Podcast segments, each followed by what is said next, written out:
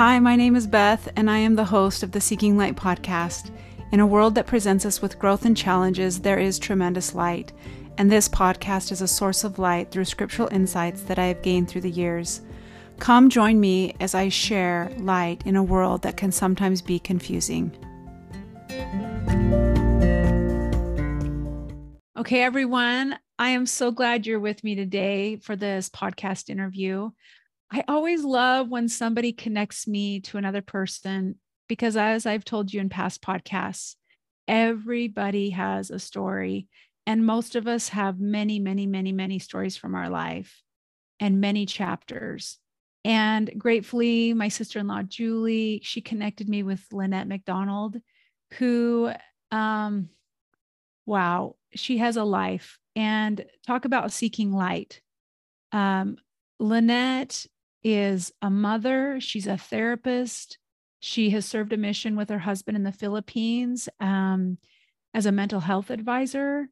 She um, ha- has children that she has raised that went through struggling times as little children, and she's brought them up. She has gone through cancer uh, multiple times, and she's incredible. And today she is living in Arizona happily with her husband, and she's running. Um, uh, she's a, has a company called True Help Therapy, and I just would love for all of you to hear about Lynette and see how in life we go through things, but everything is for our good, and it also brings us closer to God, and He knows what our life path is. And so, Lynette, welcome to the podcast. Thank you, Beth. Thank you. Uh, I'm so glad you're here. Okay, Elena, we have to mm-hmm. start in your childhood. Okay. So let let's start when you were a little girl. Can you share with everybody a little bit about your life as a child? Okay. All right. Well, gosh, it's hard to know where to start, isn't it? A little bit about my life when I was a child. Okay. So when I was really little, two years old, my family moved from Pittsburgh, Pennsylvania to San Diego, California. My father's family, the grandparents, our family, aunt and uncle, and their families all moved together to San Diego, lived not too far from each other. Yeah, and uh, it was a thing back in the 50s to move to California, the land of opportunity, you know? And my parents bought their first home. And I used to, you know, a very imaginative child. I had uh, lots of imaginary playmates and things like that. I was an only child until I was eight. And then my little sister came on board. Before that, though, my father, who was a kind of a major presence in my life, and he uh, he had grown up speaking Spanish part of the time, and so he made friends with the Ecuadorian consulate who lived three houses from us. Every day he, he would go after work, he would go up to the street and put his arms out and go, Eduardo! And my and it was my he the consulate would answer would answer, Howard, and they would give each other a big hug, you know, and, and their little children and I would play together, even though they spoke Spanish and I spoke English, but we didn't care. We had fun every day, and it was great. And I was so fascinated with everything about them, including their Catholic style of saying their prayers and crossing themselves, and that they had little pierced earrings. And oh, I wanted them so badly. My mother said no. But she did get me some little earrings. I don't even know if they make them anymore, but you screw them on and then yep. you kind of pinch yep. your ear to stay. Yep. And to me, they look like diamonds, like the prettiest thing that ever lit, you know, ever went. And I treasured them oddly, I have one of them still after all these years. It was great, but my mom really cared about me. I know. Okay, so your mother, she has a baby when you are eight years old, That's and it's right. A, it's a little girl. Yes. And what and what was that like for you having a baby sister after all those years? I was in heaven. It was I was so happy. I I remember coming home from school and uh, my mom saying, shh, don't wake up the baby. And I wanted to go in her room and I wanted to see her. So I begged my mom. She said, okay, but be really, really quiet. So I was really, really quiet and I reached into the bars of the crib and I touched her and I touched her and I touched her probably too much and she woke up. At first, my mom was like irritated and then she realized I just loved her and just wanted to see her and hold her. And so she wasn't mad at me. it was sweet. it was so sweet. Yeah, I had a wonderful mom. Just wonderful. And you talked about how she worked. Did you say uh-huh. for the for the YMCA?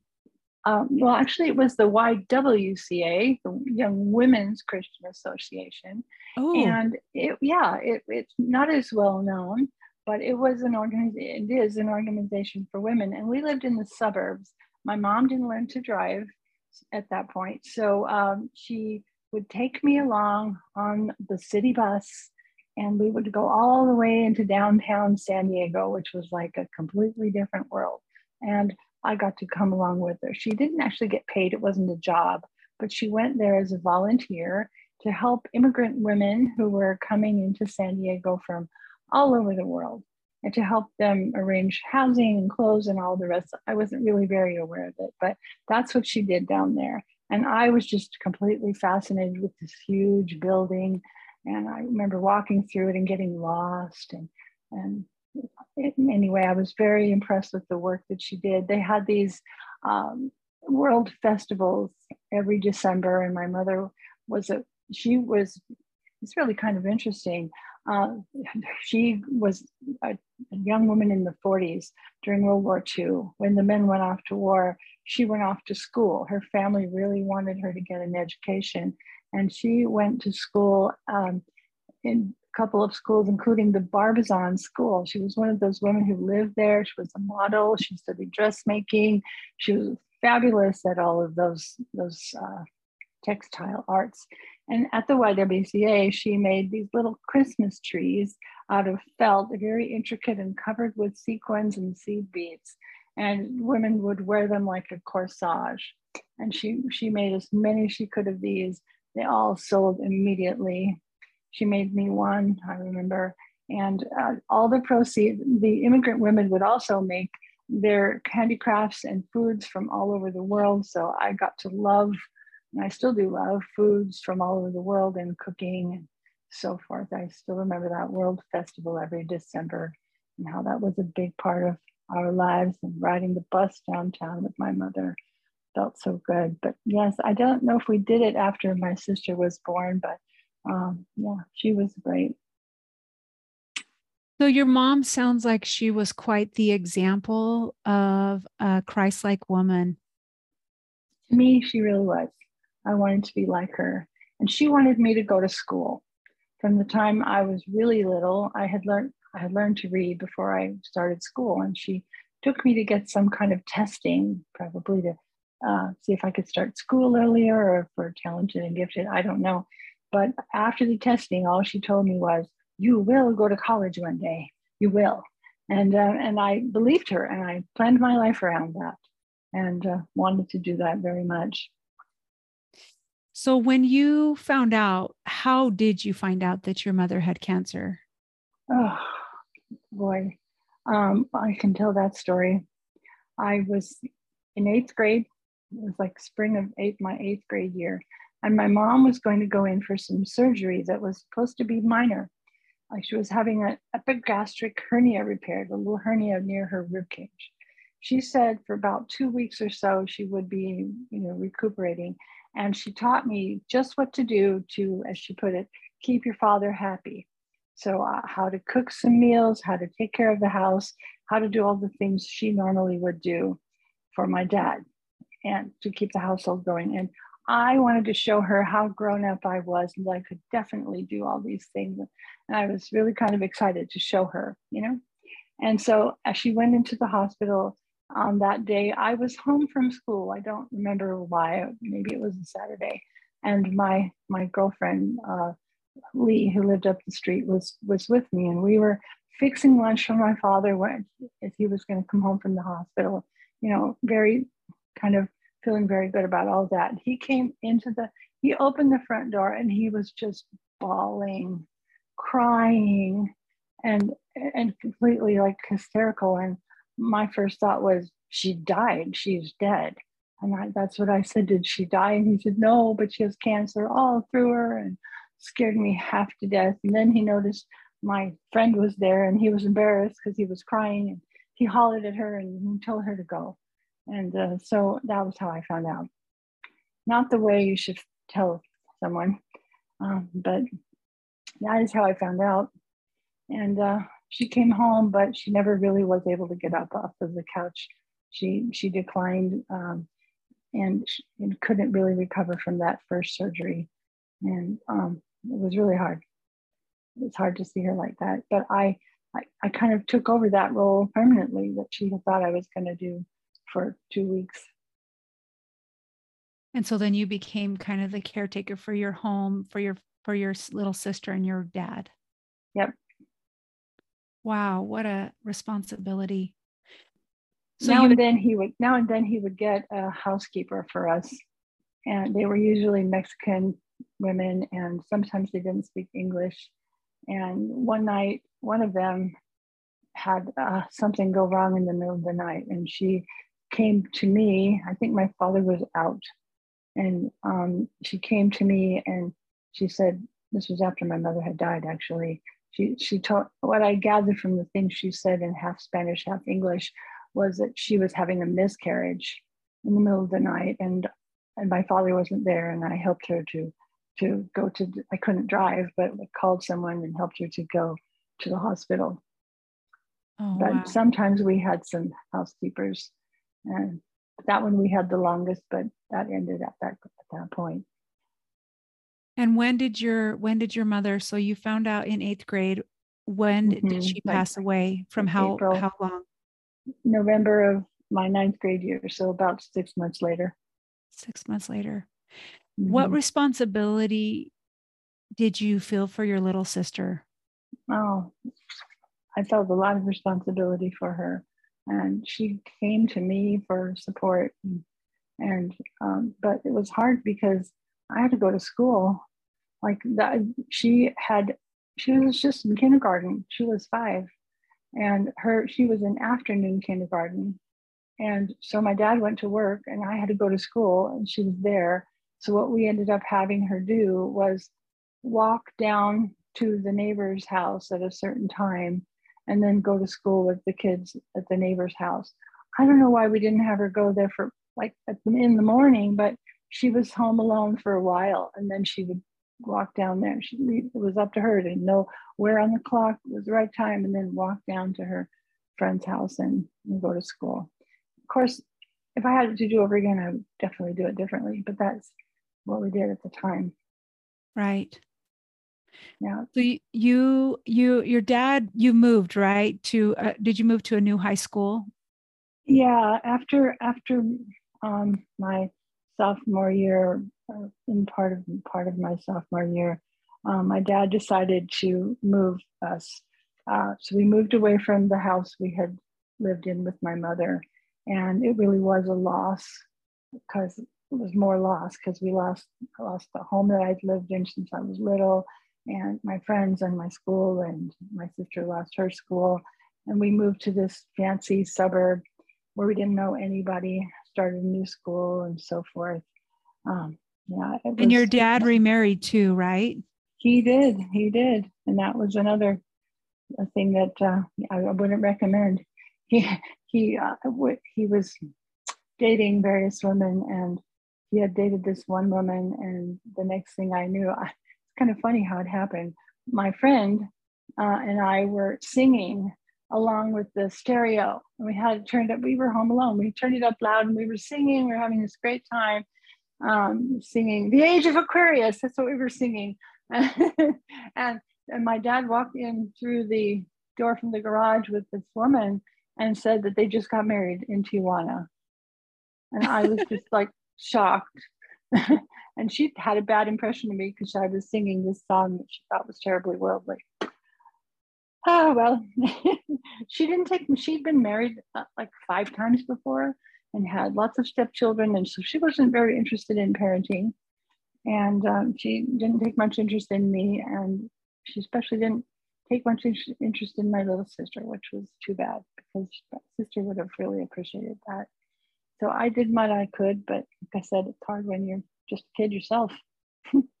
so, who were some pivotal people, Lynette, in your life as a yeah. child, as a teenager? Yeah, as a teenager.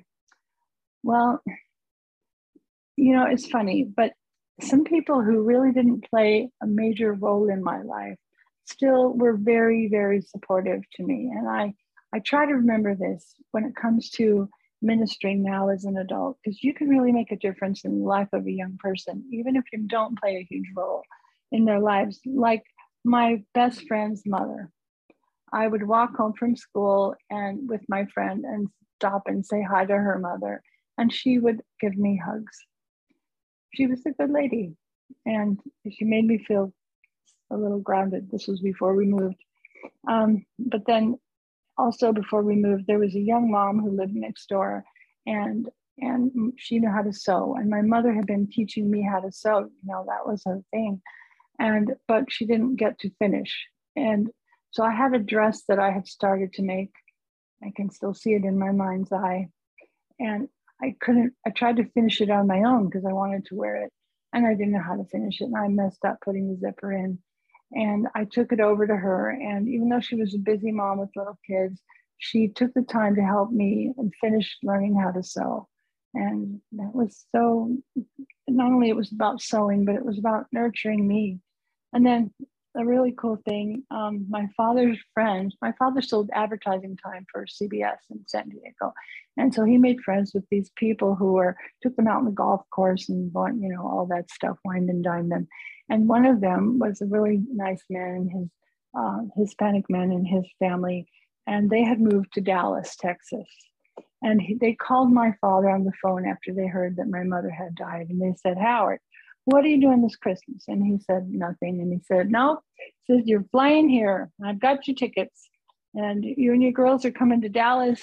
And when we got there, he treated us so well he had little he had a daughter about the same age as my sister and he got them or their mom got them matching dresses and little purses and little mary jane shoes and oh my sister was so happy it was the first time i'd seen her really really happy in a long time they didn't have any kids my age but they did have a young woman who was about 18 as their live-in housekeeper and nanny and so she became my buddy on that visit and I remember riding on a bus to downtown Dallas to buy, and they gave me a little bit of money and said, Here, buy yourself something for Christmas. And it was so much fun to do that and shop. And while we were there riding the bus home with, with this young woman that was the housekeeper, um, it snowed.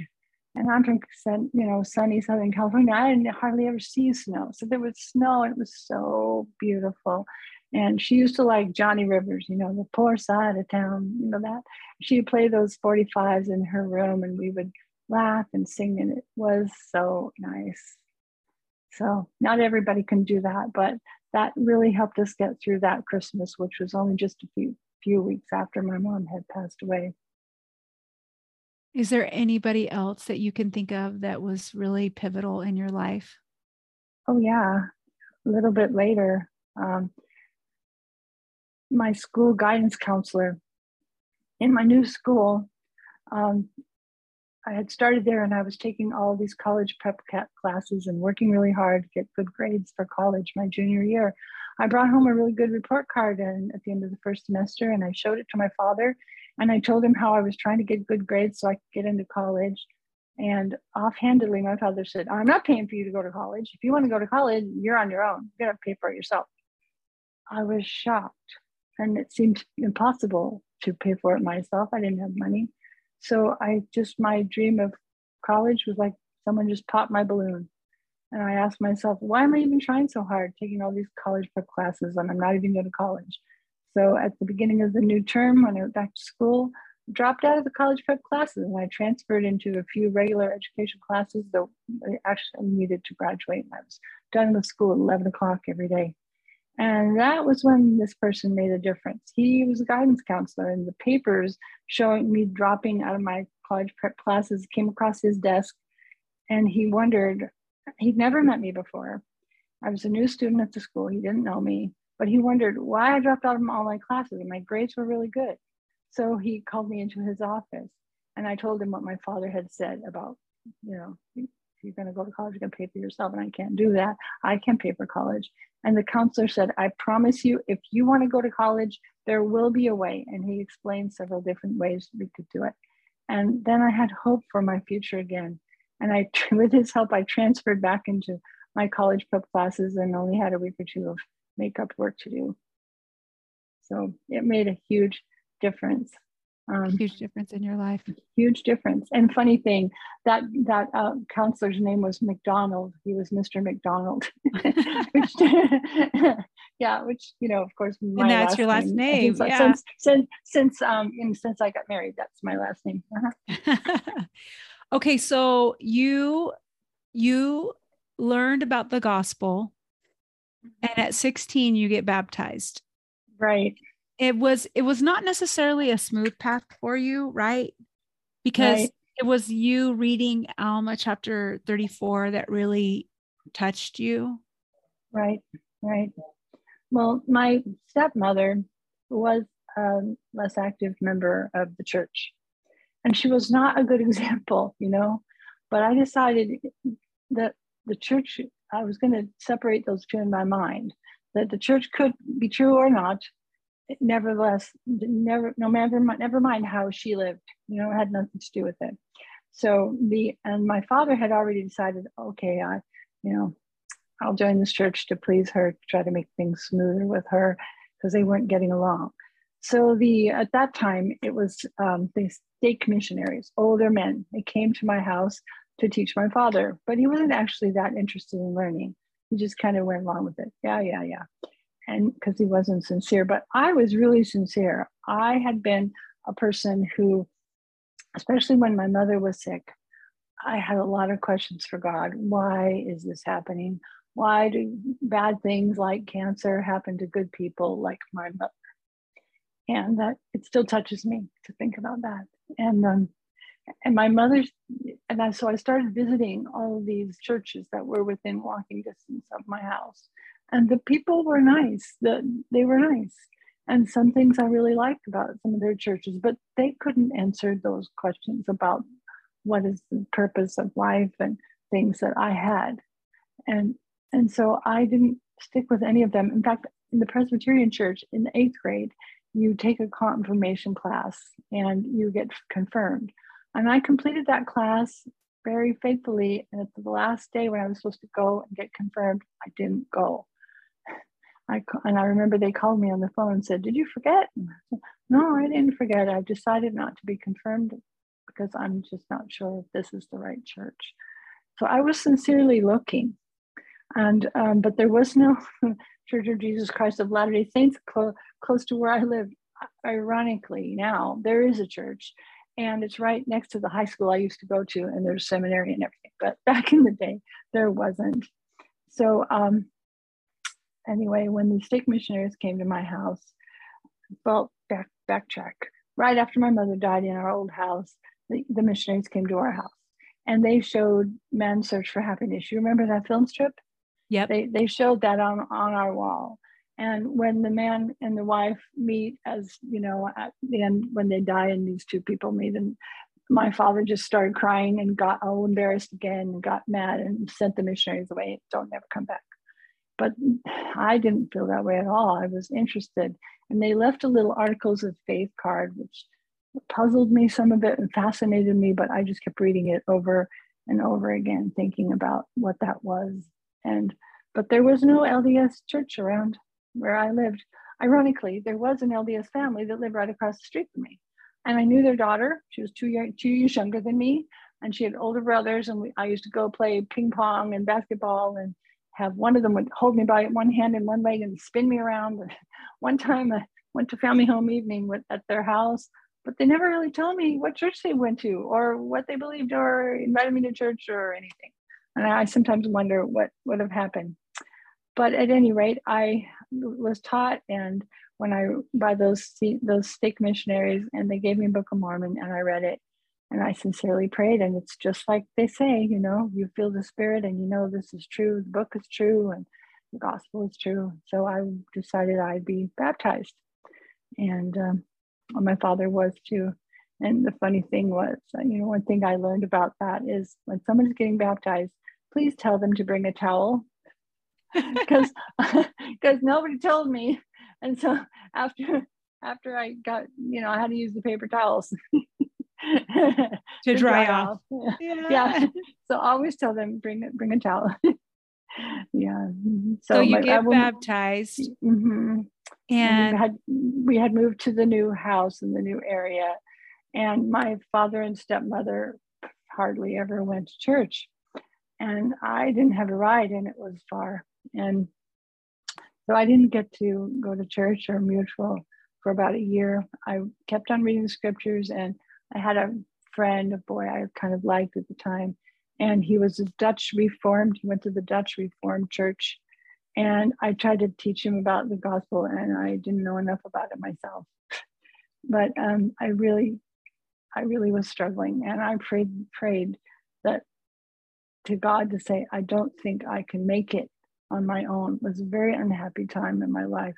My my dad and stepmom fought all the time. My little sister really needed me, and I felt torn and it was just a really unhappy time. And so I told God, I don't think I can make it on my own. And I had like a little impression come into my mind where I could see myself holding hands with a man, and and we had a long line of children with us. And uh, that shocked me because I wasn't looking to get married, but but that's what I saw. And very soon after, we moved again and we moved to an area near the beach in San Diego, and the church was right across the street from my house. And they held seminary in that church building, right across the street from my house. So I could get up in the morning at six o'clock, throw my clothes on, put my hair in a ponytail, and run over to the church and still make it to seminary at six thirty. It was a wonderful group. I think there were like four people who joined the church in that seminary class of about maybe eighteen kids in that that year. It was very dynamic and it was wonderful seminary class. I went every time, yeah, every day of my senior year. Then I got my patriarchal blessing, and it pointed me, I think, more more um, directly than anybody else's patriarchal blessing that I've ever talked to. That it told me I needed to make a complete learning of the science, learning and study of the science of the humanities I, I puzzled over that phrase for a long time so that I could help people who were confused and had lost their way using the gifts of the Spirit that I would have. And boy, did that strengthen my desire to go to college. And uh, I thought that probably meant that I should be a counselor. So, so we moved. There's this church building now. I can go. And one day when I was there, I met my future husband. He was in the Navy and he was attending that church building. And actually i met him before we moved into that house we just happened to go down there my stepmom wanted to look around uh, after church and find a house to live in and um, he just happened to be visiting that day the bishop's wife had taken him from the navy base to go to church in the you know how they had sunday school and stuff in the morning and sacrament in the afternoon or vice versa i forget and then she would take them over to their house for lunch well, after the morning services, we went to their house for lunch also so that I could meet the bishop and the bishop's daughter, who was my age. And there he was again, this cute sailor. Hmm. I tried not to look at him, but you know, didn't work. so we had we had lunch at the bishop's house the day we met. And speaking of the bishop, he was a wonderful bishop who really cared about me. And he cared about when when I started dating my husband, everybody cautioned me not to not to get involved with him. He was in the Navy. He was older. You need more time. You need to go away. You need to go to BYU for a year before you do anything else. And our bishop was supportive of us in our relationship we really wanted to be together and we wanted to get married. And um, so, yeah, that all that happened. And then you guys, you get married right before you're yeah. 18. You get married at 17. Right right i was 17 but i had just just i was like three days before graduation because i wanted to happen wanted to be married on june the 8th and so i was 17 turning 18 in october um, so we wanted to do that because we wanted to have three months to live together in a little apartment by the beach as a married couple and so we did and then at the end of that we threw everything we owned in the world in the back of our beat up VW bus that we owned and we drove to Salt Lake.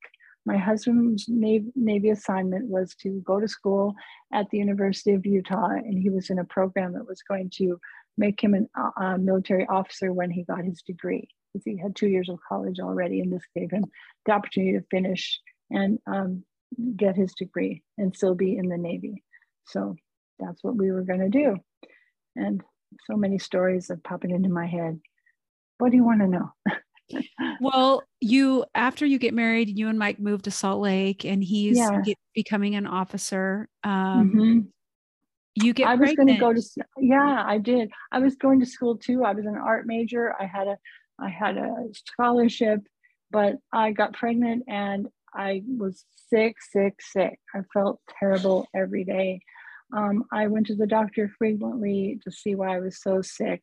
And when I was about six months along, he listened for the heartbeat. They didn't have ultrasounds then, and um, there was no heartbeat. So he decided that, you know, this was not a viable pregnancy. So I had a D&C and that pregnancy was over. I was sad, but I, they told me to go home. It was Christmas time, just rest, and soon you'll be feeling better. But I didn't. I kept coughing and coughing, and it felt worse. And thankfully, the doctor who had been my doctor um, for the pregnancy was a family practice doctor, and he made the connection between the miscarriage and my coughing. And he realized that I had a form of cancer called choriocarcinoma. It's rather rare, but it had it starts in the placenta and it affects the baby first and the fetus. And most of the time, when people have this, they just have a miscarriage and they don't even know that's what happened. And it happens early enough for them. But for me, I stayed pregnant such a long time that it filtered through my blood system until I had cancer all through my lungs. So I basically had lung cancer. And they came in to tell me what it was, and they said, There's good news and there's bad. They said, The kind of cancer you have is, is very treatable. We have good medicine for it. But the bad news is that your cancer is so very advanced that we just don't know if we'll be able to get it, you know, in time. But we will we will try. So at that point, I got a blessing. I had the blessing, priesthood blessing that said clearly, "You will get well," and I believed it 100 percent. In fact, I was impatient to get out of the ICU because I had lots of oxygen. I remember, I think I was the only person in the ICU who asked for a TV because I was bored and wanted to get out of there. And um, but after I thought it was funny, 40 days and 40 nights of being in the hospital, I went home. I had lost so much weight though. I think I weighed 128 pounds, which for me at 5'8 was way thin. My husband carried me up the stairs to our second story apartment. And you were um, you were only 19 years old at the time? Um, not even. I was still 18. Still 18. We, had, we, this was December. We got married in June. This was December. You know, I was 18. Um, so they started the chemotherapy, and back in the day, they didn't have the IV ports like they do yes. now. Yeah. So they had to start a new IV every time. And pretty it that was I don't have good veins to begin with. And that was just like torture because they couldn't get it in. And oh my goodness. So what they did was they had that IV Monday through Friday, you know, of a week. And then two weeks would go by from and I'd have to recover. And by this the third week, I was, you know, I was feeling good again. My hair didn't fall out. I looked like a normal 18 year old. And uh, last thing I wanted to do was go have more of those IVs, which made me feel sick and made me have ulcers in my mouth and I couldn't eat hardly anyway. Anyway, so that's how it went for a long time. And there were many days when I just wanted to, to quit and give up. But my sweet husband came and like held my hand and helped me and, and you know at one point I almost socked a doctor because he wasn't treating me well and uh, he because see the university didn't care if he missed classes as long as he was getting good grades right they don't take attendance but the navy took attendance they didn't like it when my husband missed any classes so uh, anyway by the following summer um, my sister came to live with us. It was really, really bad for her at home with my dad and stepmom. She came to live with us. She came for the summer at first, and she did so much better. That that we asked if we could just keep her for the school year. We lived right there in Salt Lake, and the school was just a block away.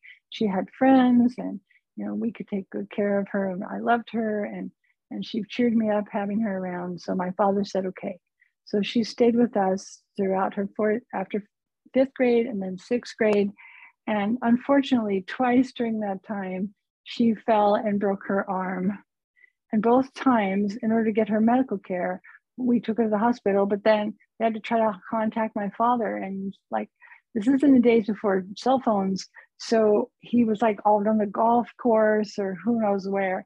And she'd be up there moaning, oh, and we couldn't get her arm fixed until we got a hold of my doctor, her my father to give permission. So we knew that had to change. We had to have something so we could get her medical care. We thought it would just be guardianship, but then the Navy told us, nope, if you want to get Navy benefits for her and you want her when you eventually move and leave the university and go to your duty station, you want her to come along as a member of the family, it has to be a full adoption. Like, whoa, okay. So we asked my father and we, we convinced him that that would be okay. Then we found out that we were in Utah, the state of Utah, you have to be at least 10 years older to adopt a family member. And I couldn't because I'm only eight years older than she is. But thankfully, my husband is five years older than me. So he is 13 years older than my sister. So he legally adopted my sister. So we have lots of jokes about that. Like that's how she became her own aunt. you adopted her. Yeah. Uh-huh. Uh-huh. Uh-huh. But you know, I still think of her as my sister, you know. So she pretty she much just stayed with you for the rest of her, her life. Yeah. Mm-hmm, mm-hmm. Mm-hmm. As your daughter. she went off to college. Yep. And your dad, he was okay with that. Yep, he was okay with that. Wow. Yeah, he. I don't want to malign my dad. I was thinking about how to do this interview without doing that, but he he's I don't know. This it's become a buzzword these days to talk about narcissism, but he was very focused on just himself, and I was so angry at him so much of the time during my teenage years, you know? And the way I was able to get out of that anger was to do what I do with clients now and try to see him from a compassionate point of view. Point like, of view. Yeah, because if he's if he's so full, he really could not see how things would be from another person's point of view. Like the way he treated me, um, he when he told me that my mother had cancer throughout her he wasn't he never stopped as most parents would do to think how can i say this to my daughter? He just he couldn't even put himself in my shoes to think how it would look to me. He just could not do that. And he, you know he could not have that kind of empathy like most of us try to do and so to have to think how limited his life is because he can't do that helped me have a little bit more compassion for him to stop and to just understand that that's just the way he is and to stop wishing he would be different because he's he is the way he is. And to just kind of let go of that fact that i didn't get to have a dad like i might have wanted to have a dad but he was doing the best that he could. And so anyway that's that's how it was. Yeah yeah now you and mike you um you have to have a hysterectomy when you're 19 Yep. I, yep. after all that chemo and searching around, it, this particular kind of cancer sends, sends out human human chorionic gonadotropin, a kind of chemical, the same one that they test even now to, in a pregnancy test. And if there's a high amount of it, more than the usual amount, they know that this kind of cancer is still in your body. So that was another blessing of having this particular kind of cancer. You didn't have to wait till it showed up somewhere. They could just measure this. They could measure they, it. Mm-hmm. Yeah, and they could see. So mine went down, but it didn't go down far enough. It was still detectable. So they kept searching, thinking there must be some node of it somewhere in, in, in her, somewhere. So I had exploratory surgery on my abdomen. I had lung surgery to see if it had, was still in my lungs. And eventually they, they, and they did a D&C like four times to see if it was, you know, something they could scrape out of the lining of my uterus. And none of those things did anything, plus the chemo it didn't do anything. It still stayed at this too high, low, but too high to be normal level. So they decided the only thing they could do was to do a hysterectomy. So that's what they did. And when I was 19. So that, you know, really, I was thinking that was probably one of the hardest uh, challenges of my life was not being able to have children born to me. Yeah. Yeah. Now you and Mike adopted.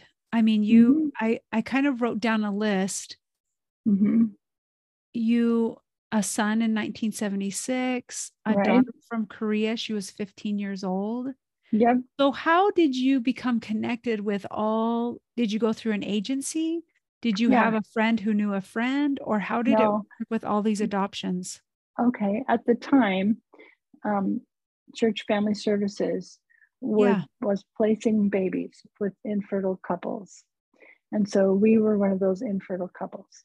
So after waiting five years after my treatments were done, um, we we well they kind of let us do the waiting time concurrently with this with the waiting for a baby time. So we completed all the forms and paperwork and we adopted our first baby boy through the church while we were still living in hawaii the next the place we got transferred to or stationed. And um and so yeah so they, uh, they also were looking the church family services at that time was looking for homes for these older girls and uh, I had always thought I would love to have a child from Korea or some other place. And, uh, and so we thought, well, she could come over and share the room with my sister and they could help each other. And, you know, my sister was doing really well and we weren't, we weren't well off, but we could do it, you know, so we applied and they said yes. So we got our Korean daughter from the church family services also and then you have another daughter and in in 81 mm-hmm. and she is right. deaf you didn't yeah, yeah. she was deaf no right we so the church policy at that time family services would place two newborns with uh, an infertile couple and then after that sometimes they could adopt um, special needs and older children also through the church so we applied again for a baby and they said wait you already have two we said, well, yes, but she's older and special needs. So, you know, can we still apply for a baby? And so we applied and we waited a really long time. We were about ready to give up when we got her. And she was only three days old. She had this beautiful red hair. And we were just in love with her from the moment we got her. Kind of chubby little round face and so, so cute. And at some point, she was so then so then we had my sister and we had our son who was at that point like two four. He was four and then our baby. And so and then the next two we adopted were from the state of oregon who were siblings. Um, they're biracial black white kids adorable beautiful children uh, and they were in foster care and they hoped to be legally freed for adoption. And to get them out of foster care and get them more quickly into a permanent home you could do a foster adopt placement. So we did that and they came to us uh, in 1983 so everything was happening rather quickly. So we the two older girls had gone to college and and they were in that zone where they were in college and sometimes home and back to college and so forth. But then we had the four younger kids um, who were within five years of the same age that we were raising. And my, as far as the youngest one being deaf, we noticed that she didn't she didn't talk. She kind of followed along, did everything that other kids would do, but she she didn't talk. We tried to get her to talk, and we did little homemade hearing tests with her. And sometimes she would react like when we called her name, and sometimes we'd make a loud sound and she would turn, and sometimes she didn't. So thankfully, a friend of mine gave some really good advice that I try to pass on. That if ever a parent thinks that their child might have a hearing loss, don't ask your pediatrician, your family doctor, because they're in the habit of just saying, "There, there, mom, it's okay. She'll turn. She'll learn to talk eventually. It'll be fine." And valuable time will be lost. Instead, it's better to go to a place that that teaches that excuse me that um, um, tests infants and young children their hearing. They know just how to do it. And they can tell if your baby or your child has any degree of hearing loss. And then they can help you to start working with them so that they can use what hearing that they do have to learn to talk if they can, to learn sign language, and all the things that you want to do to help your child not get behind in his or her development. So, yeah, don't go to the family doctor, go to someone. We went to the Oregon Center for Hearing and Speech um, up, up on the hill, and uh, at OHSU. At OHSU, yes, couldn't think of the name. That's yeah. it, but that's where we went at Oregon Health Science University. And they tested her. They had this cute little monkey with with cymbals that would clap and uh, they would make a sound. They, you know, trained her that when she heard the sound, she should put do something, and then the monkey would clap. And anyway, they tested her several times until they figure out. At that point, she had a moderate hearing loss, but over the years that had declined till she was profoundly deaf at this point. Um, but she's awesome. You would love her. She's a beautiful young woman, and she can speak and sign fluently in ASL she's going to college. Um, she kind of took a detour from college and then she's now back in college. She wants to be a nurse. She's uh, going to graduate with her associate degree in May. And then she's going to go on and there in Texas where she lives now. So, Lynette, yeah, what did adoption teach you personally? What Ooh. having all these beautiful children come into your life from mm-hmm. all different walks of life with different challenges but also what did it what what did it teach you wow that's a good question i learned a lot of things. At first i did learn that love is not enough to fix all problems. As much as you love them and try to teach them the, the best you know how sometimes they have problems that you don't know what to do with and that they don't they can't that aren't just you know fixable like that. You don't just bring them home and give them love and everything will be fine. They, they bring bring a lot of problems with them and those you have to accept and work with and try to love them and help them through the best you can. Um, i also learned that it's I, I don't know if it was just the times that i lived in or what but uh, as a young woman in the church i was kind of got the impression and i've talked to other people who have too that if you just you know, if you just live the gospel and if you have family home evening and read your scriptures and you do all the things, then your family's going to turn out perfectly, you know. And if your family doesn't turn out perfectly, then it's really easy to start blaming yourself and thinking, I must have done something wrong. And I have learned that that is not necessarily the case. You know, you can do the best you can. We did the best we could. We did not do perfectly. There were times when I lost my temper you know, there were times that were really tough when they had behaviors and I had no idea what to do about them. And neither did the professionals. That was the thing that kind of got me on this therapy path because they didn't know how to help kids with attachment problems either. Children that had been abandoned and badly neglected, and as a result, had a hard time trusting and building relationships with you and, you know, becoming a really loved and engaged member of the family. They didn't know what to do to help them. Some of the professionals even said, "Oh, this child is too hard. You should, you know, not keep them." And we're like, "No, because what would happen if we don't keep them? Where where will they go? Who's going to take care of them?" Right? Who? And we were not perfect, but we were thought, well, at least they have a family. At least they're with their sibling. No, we're we're not going to do that. So it was it was really hard, but it kind of helped and being toward being a, in addition to my patriarchal blessing the desire to learn to understand what was going on here and to try to help that also was part of it um, there were there were more things to to um, i don't know i kind of lost my train of thought on that but yeah i wanted i wanted to help others and i wanted to add to the knowledge base of you know how to help so you through the years you you worked to get your license. You mm-hmm. get you get your master's degree, you become a mm-hmm. licensed clinical social worker, yep. a mental health therapist. Right. What right.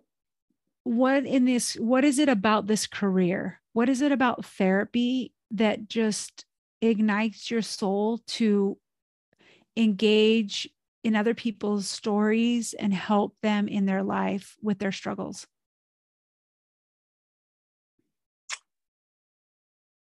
There's something special that happens when first of all it's really it's really an honor and a privilege to engage with other people and hear their stories, to have them open up their lives to you and to share them.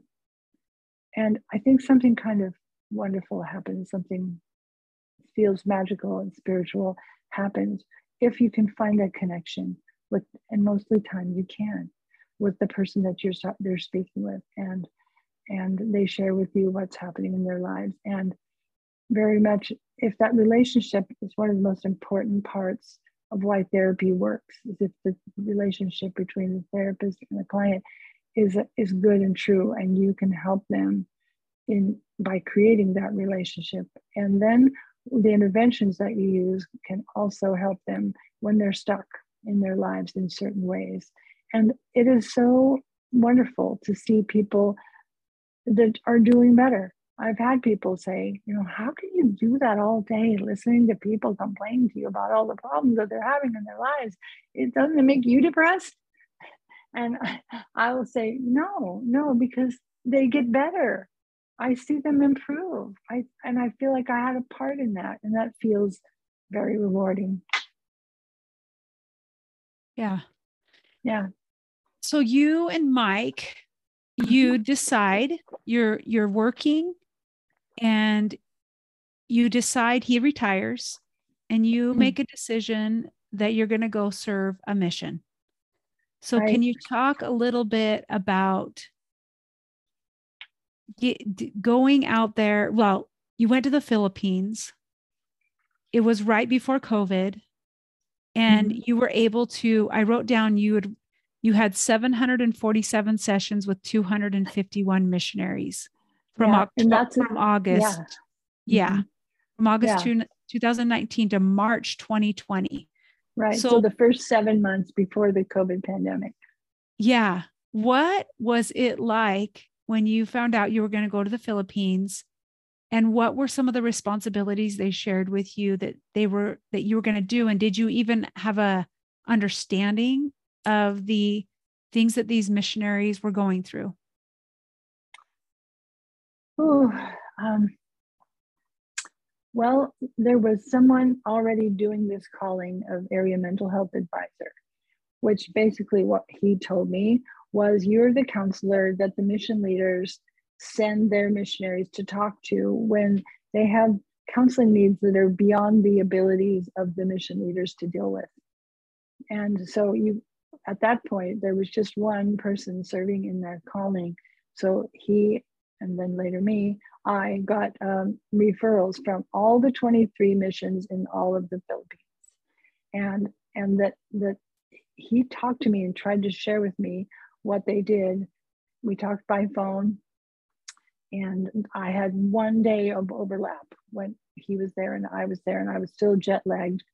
And he tried to teach me what what I would do in my calling, but basically it was just a jump in and learn as you go kind of experience. Um, it was quite interesting. At first, all we had were phone phones. We only I could. There were a few missionaries, the ones who were in the MTC, who could come and see me in person because my office was in the MTC in the Philippines. And did you know they had an MTC in the Philippines? But they do. And yeah, um, yeah, and it was it was nice to meet them in person. And then the others who were out in the mission field and all these other missions, I just talked to them on the telephone. I'd never even seen them, and I had to get used to their accents. And and there were times when I could not understand them, and I had to call a third person in to act as an interpreter on our calls.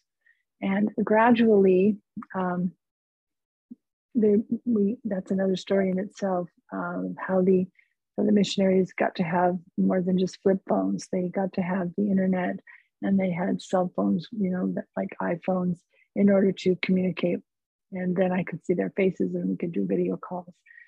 But um, did I really know what I was getting into? Not really. But I, I had heard about this uh, this calling as an area mental health advisor years before when I was first starting my career and thought it would be awesome one day to do that as a mission. So I was very excited to do it. I didn't know hardly anything about the Philippines. The person I replaced said, It's like Hawaii with an Asian flair. I mean, he knew I loved Hawaii. So, so yeah, So you're like, okay. But you know what? I, I also What? forgot you got, you had a diagnosis of cancer again. right? I sure did. Um, so it actually happened um, a couple times, uh, uh, three times altogether. So back when my kids were still small in 1989, uh, I had a thyroid lump. A lump showed up on my throat here, and I had thyroid cancer. It was relatively simple compared to the other. I just had surgery, and then I had radiation. Now I have to take a pill every day of my life, but that's it. It was relatively simple. Um, except at that time they had a practice of for six weeks you could have no thyroid replacement hormone. So you went through a period of time where I really experienced what it was like to be depressed, and it was not fun at all. I, and so now they don't do that, thankfully, but that was the treatment at the time. And then, yes, um, when I was working at, in San Bernardino at Kaiser Permanente as a full time therapist, um, in about 2014, I discovered I had a lump in my breast. And so they did all the testing and discovered that yes, it was it was cancerous and it had spread to my lymph nodes. So I had a mastectomy and then I had radiation and then I had chemotherapy. And most of the time I was actually able to keep on working. Uh, a friend of mine, here's another little tip. If you know someone who's going through chemotherapy and is going to lose their hair, tell them what they told me. I had this wonderful black friend who said, Girl, I'm going to fix you up. And so she took me to the wig store. And she said, Here's what you do before you lose your hair, you get a new, you get a, a wig that's a little different than the one you had. Like you cut your hair, you change the color, something new style. And then you wear that to work or whatever. You start wearing that, and everybody will say, Oh, you changed your hair. I really like it. And then when you everyone's used to that, you're losing your hair and they don't even know. And so that worked for me at work and with my clients. They didn't know that I was going through that, nor that I was wearing a wig. And most of the time, I was able to keep working, not all the time. I did during the radiation, I really did. But you know, it was a real wake up call to have that experience because cancer diagnosis reminds you that you know we, life is limited. You never know how long you have. And if I had thought that I was going to uh, work about three more years until I was older, yeah, three more years than I was going to, there were some financial benefits of doing it that way. But my husband was already retired, and he said, and when when five years had gone by, it was getting to be 2019, and five years since 2014 when I had the cancer, you know, he was able to start thinking about going on a mission. He encouraged me to do it. I really did not have that in my mind, but he I kind of went with his idea. He sat down in front of this very same screen I'm looking at you now through, and and looked at all the missionary opportunities and started going, oh, we could go here and oh, we could go there and oh, it'd be so fun. And then I saw the one that professional, you know, for professionals in, in the various places, including mental health providers, and then it all just kind of clicked and felt like it was right. So we put in our little paper said kind of like our dream sheet where we like to go and they called us not long afterwards and, and said, you know, all these places that you wanted to go, um, they're already filled. And we were very disappointed. And, but they said, but we have places over here in, in the Philippines. And the person that we had in mind to come now can't come. So we need someone. We need some really soon, like August. And this was like May. And we were like, ah, because I hadn't even retired and there was a million things to do. But somehow I retired on July 1st and we left on July, May, uh, August 18th to go to the Philippines. And it was one of the best things we ever did. And I would encourage anyone to go on a senior mission. You really won't be sorry, Beth. It's it's so awesome. It's so awesome. And uh, yeah, I would encourage anybody. And, and now what's really cool is that if even if you have some physical limitations or one spouse doesn't want to go, but the other one does want to serve a mission, you can serve from home. There's a lot of virtual opportunities to, to participate in the Lord's work full time as a senior missionary, even if you can't leave home. But if you can leave home, it's really awesome because you have an experience like you'll you'll never forget. Can you share without, um, you know, here you are meeting with 251 missionaries. What are yeah. some of the things that you are seeing that they were struggling with? What were some of the um, life struggles? Was it yeah. mostly anxiety and depression? In general, yes. Um, but there were also just, you know, one thing I really learned is that people are people, the world around, and the same diagnoses that can pop up in California or anywhere can can happen in the Philippines or anywhere.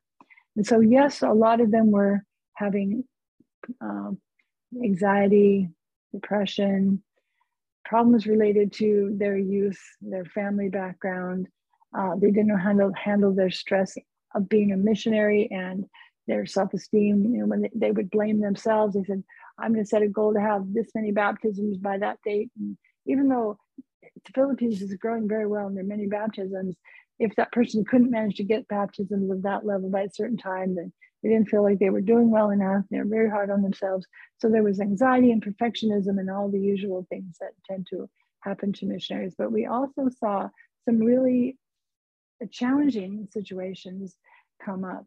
Um, like, for instance, we had one missionary sister from another country serving in the Philippines who had a um, conversion disorder that it appeared that she had had a stroke, that half of her body was paralyzed, and and but when they examined her, her, brain, you know, with testing, there was no indication of it having been a stroke. It was it was it was psychogenic. It was caused by her psychiatric problems. So she was given medication and support, and in a few, but it took a few weeks to figure out what was going on, and she gradually got better. But after she got fairly well, you know, the decision was made to take her back to her home country, which was Tonga. But she had to be accompanied. So one of the things we did during that first seven months of the mission was accompany missionaries home who needed to go home in situations like that. So they asked for volunteers who want to go to Tonga. I stuck my hand up, and my husband and I went to Tonga. It was very far, even from the Philippines. But once we got there, we had a wonderful experience for a few days because they only have flights in on a Thursday and flights back out on a Monday. So from Thursday to Monday, we got to stay there, and um, we. It's a long story, but we got that experience of seeing what her home country was like.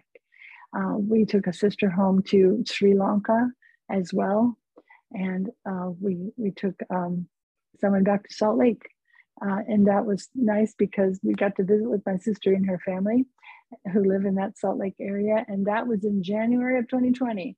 So it was right before the pandemic. We had a little visit home. Anyway, back to what they, what kind of things they deal with.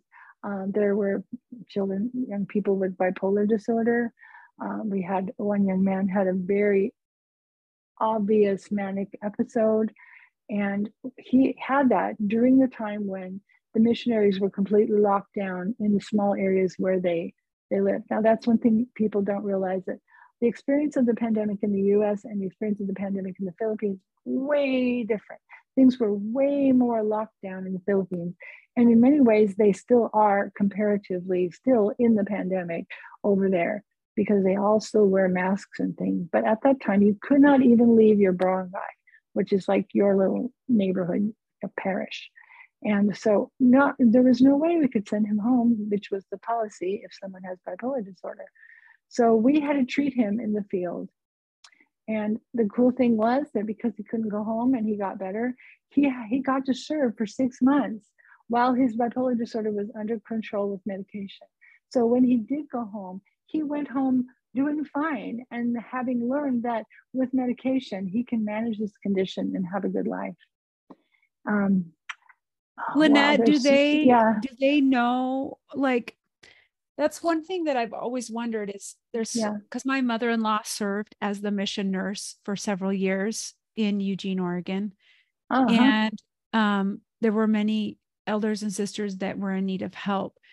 And I know that before you go on a mission, you fill out the paperwork. So, what right. is it that happens that it, I mean, is it's the stress, I'm sure, the new environment, the new people in their lives, but it exacerbates some of these anxiety, depression. So, how do you figure out like knowing beforehand they go that there's some of these struggles but then getting out there mm-hmm.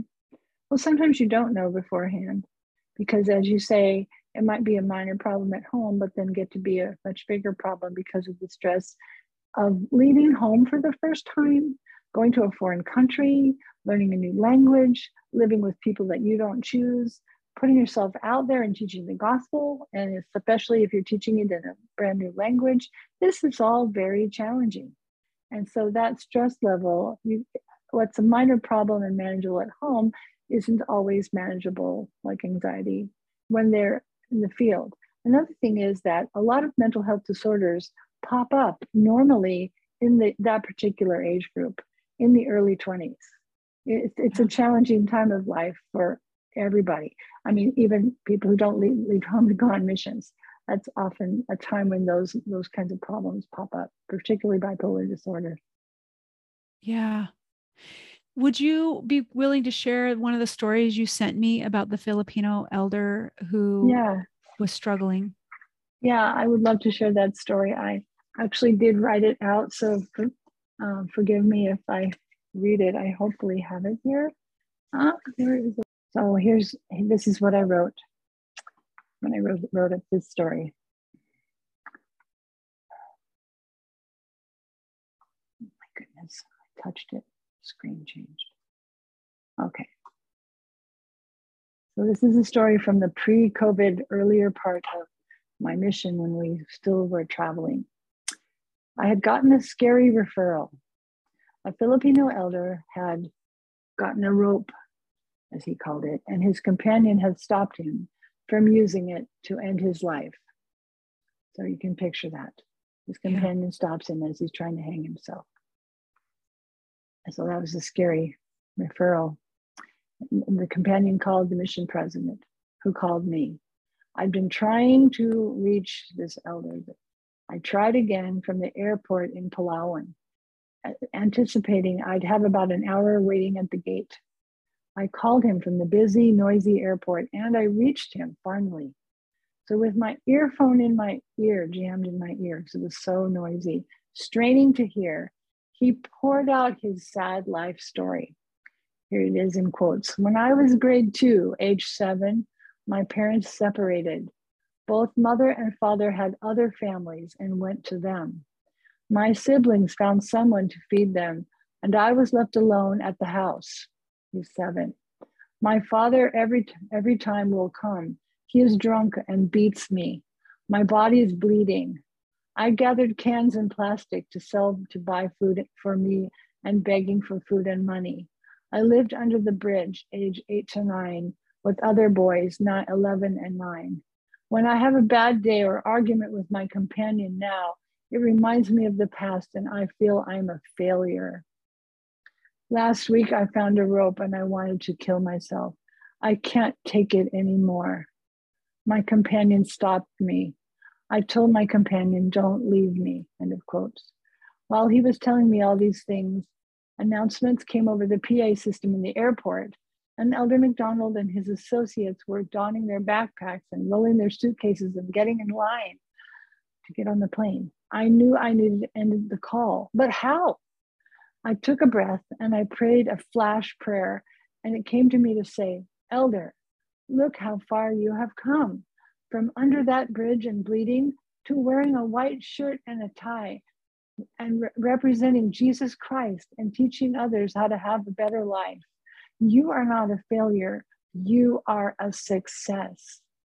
As these words came out of my mouth, I knew they were true. It was one of those times where you didn't think the words, they just came pouring out of your mouth.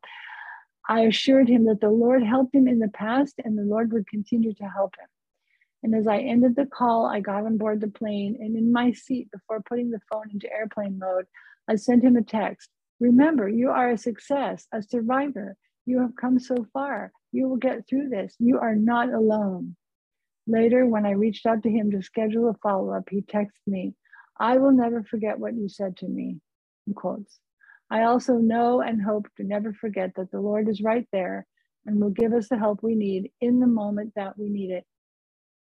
And that was one of the main things I learned in my life, Beth, is that we always get the help we need in the moment that we need it. We don't need to fear. We don't get that help in advance of the thing that we're worried about. But in the very moment that we need it, we get the help we need. Can I share an experience that's kind of out of order from what we were talking about? Yeah, totally. Okay. So back back before the mission, my husband and I like to scuba dive. And we went on a scuba diving vacation to the island of Bonaire, which is in the Caribbean over by uh, Venezuela.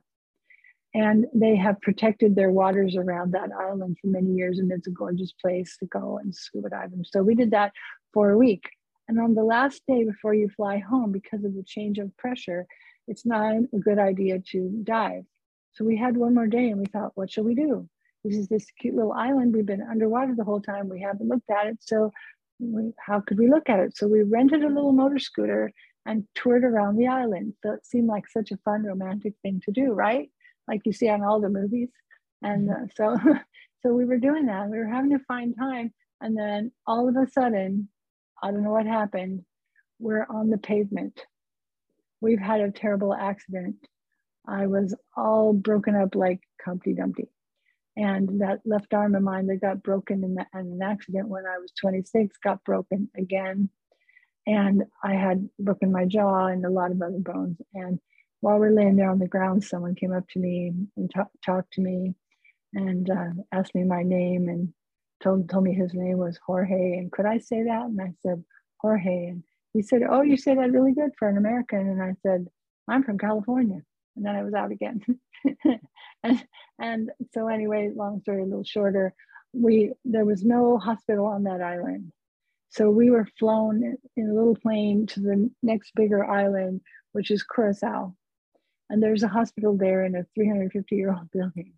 And so uh, since I'm a Kaiser employee, they wanted they were trying to decide whether they would I was in good enough shape to fly back to the States and get treated or if I should be treated right there. And I'm laying on a gurney I with an IV and I'm in and out of consciousness for a while. And then when I wake up, I'm laying there and I'm starting to think, what's going to happen to me? And I get kind of scared. And all of a sudden, I tell you this is true, a voice comes into my mind saying the kind of things I would say in a therapy session. And this voice says to me, Are you okay right now? Which is what I would say to my clients when I was trying to tell them what I was just saying to you, that we always get the support we need in the moment that we need it. We ask them, Are you okay right now? My first thought in my head to answer back was, Yeah, right. I'm not okay. Look at me. You know, I'm all broken up. I'm at a horrible accident. And then this voice was very calm. I know. But are you okay right now? And I had to stop and think, okay, that means this very moment you know, I'm not in terrible pain. They're taking care of me. I'm in a safe place. Nothing bad is happening to me. So, yeah, I'm kind of okay right now. And then the voice in my head says back to me, then just breathe. I'm here. So I breathe and I probably fell asleep again. I woke up later again. They're working on my arm. It's hurting. I'm scared and I start getting these feelings of what's going to happen to me. I'm really scared. And the voice comes back and says the very same thing again. Are you okay right now?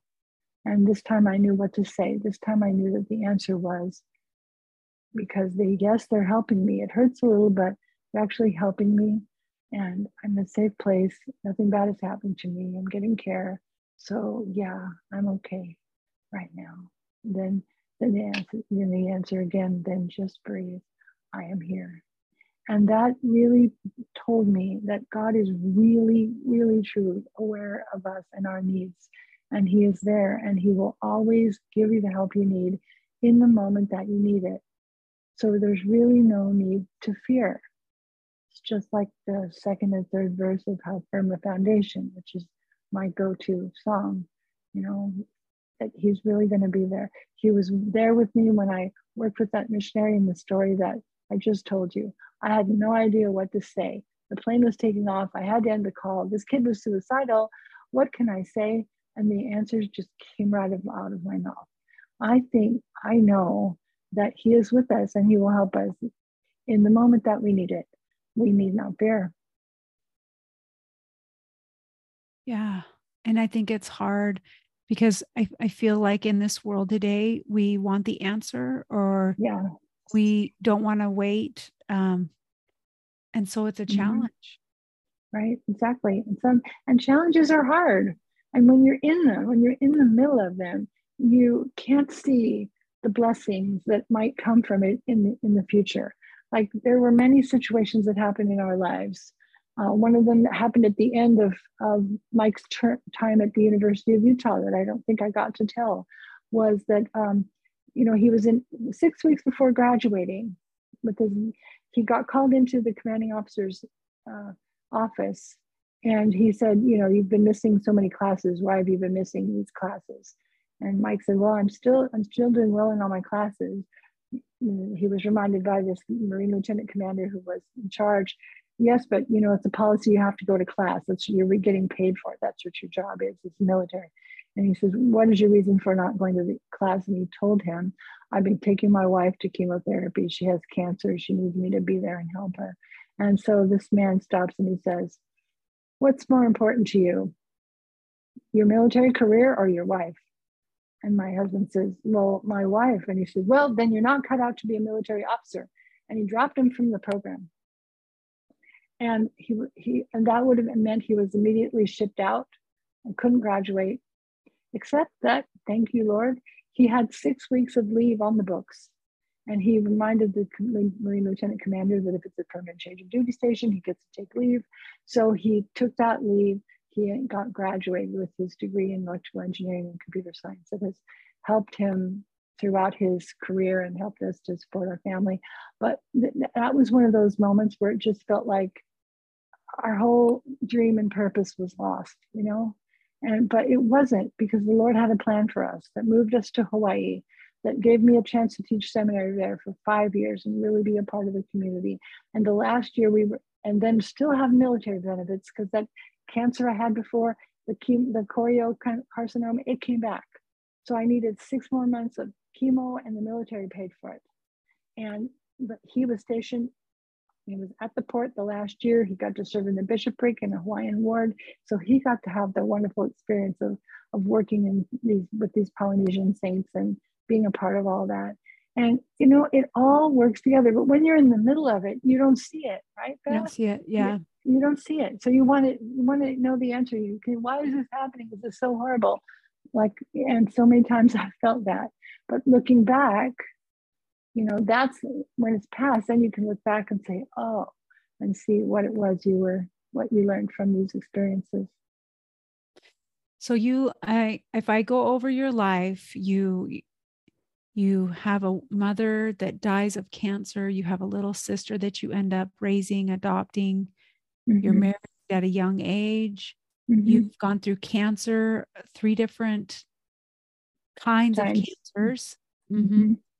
You have served as a mental health specialist and as a therapist and you do EMDR and cognitive mm-hmm. behavior therapy and you have so much life experience Lynette and so you look back and, and you served you know in the Philippines mm-hmm. you've got so much life experience when you look back what do you hope that people see from your life well, I one of the things I learned, I I hope that people see from from my life and maybe from their own too, is that um, well, evidences of God's love. I used to wonder how people could get up in, in a church meeting and just say, I love you all so much. And I used to sit there thinking, really? You don't even really know me. And I was kind of skeptical that they could really love you that much, you know? Yeah. And then and then when I went on the mission and I had that experience of opening up my phone and there's this little face of this person that I never met before. And as soon as I see their face or even on the phone where it was just their voice, I had this big outpouring of love for that person. And what I really think it is, is that God gives us a portion of the love that he feels for that person so that we can experience just how much he loves them.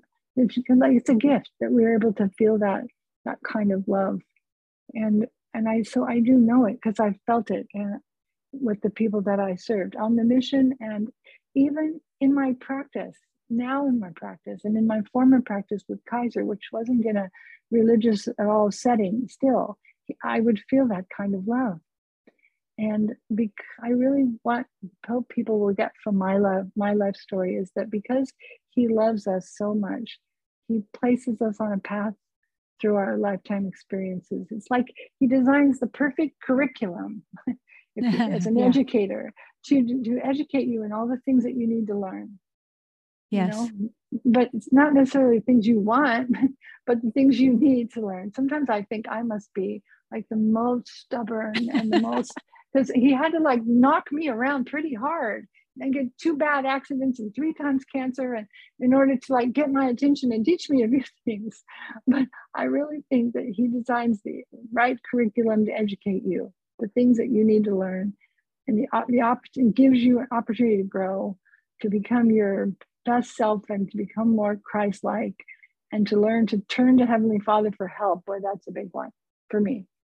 And when life is difficult and full of challenges, nothing has gone wrong. That's just part of the divine curriculum. And He's going to help you through it if we trust Him. You know, like yeah. when Peter walked on the water, you know, he just stepped out on the water. Christ said, Come, and he came.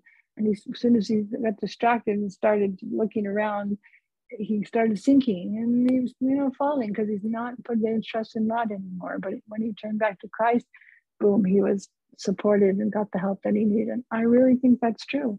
We just we all need to do that. No, I like that. I like that. That this is it's our curriculum. Yeah, yeah. And nothing has gone wrong. Sometimes we think, oh no, this is terrible, this thing that happened.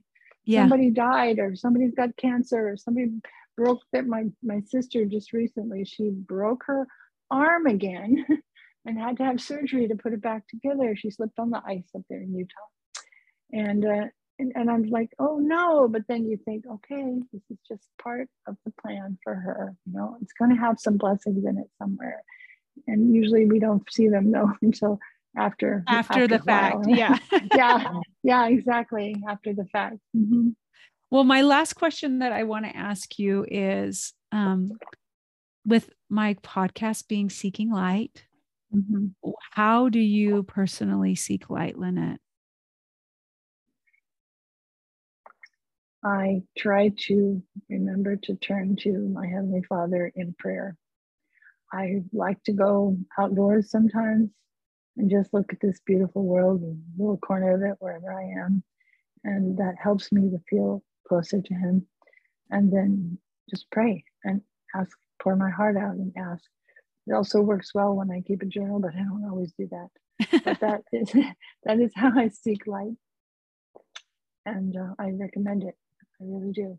And you can even do those little flash prayers, like I did in that story I told you, where you just help, kind of like, and you you do get answers. He is there, and He is mindful of each of us all the time it's kind of it's kind of hard to blows your mind to think of that you know but he's not limited by time like we are so he can he can have enough time to be with you and be with me and with the elders all of them all our and sisters missionaries and everybody in this whole world and that's just like it's mind-blowing but it's the way it is and he loves you and he's there lynette thank you so much for doing this interview you're welcome. Thank you for giving me the opportunity. It was a, a learning experience and part of my curriculum, I think.